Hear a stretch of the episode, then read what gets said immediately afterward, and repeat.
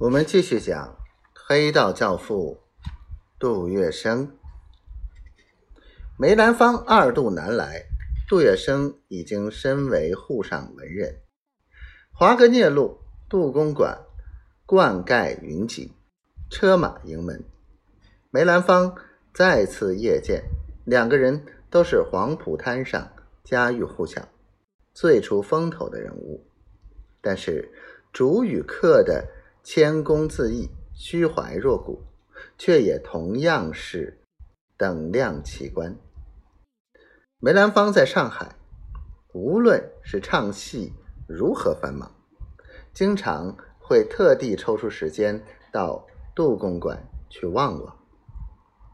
杜月笙几个在上学的孩子，因为父亲的启发讲诱，从小便对评剧饶有兴趣。兼以戏听得多，学习起来特别便利。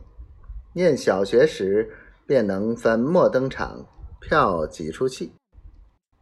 其中以老大杜维藩、老三杜维平、龚老生、老二杜维环唱黑头，这三位小兄弟合唱一出《黄鹤楼》，托出金挺孙的大儿子金元生。饰演赵云，居然有声有色，苗头十足。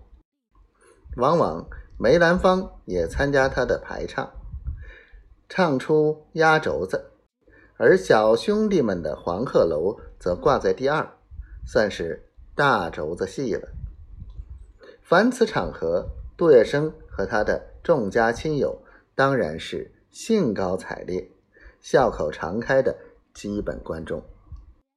等到梅兰芳的压轴子戏唱完，杜月笙带头大批人马上后台。当他看见梅兰芳妆都没有卸，先改着向前台后台的伙计们道罚，连那些跑龙套的，他也双手一拱，向他们连声地说：“辛苦辛苦。”杜月笙必定会告诫他的孩子们说：“你们看好。”我要你们学的就是人家的这种谦虚诚恳，这才是真正了不起的。杜公馆有一名老佣人，名唤阿炳。阿炳死得早，他遗下一个弟弟，小名毛毛。杜月笙乃将毛毛收养在家里，平时并不把他当做佣人看待。毛毛有小聪明，在杜公馆见多识广，皮黄音律居然无师自通。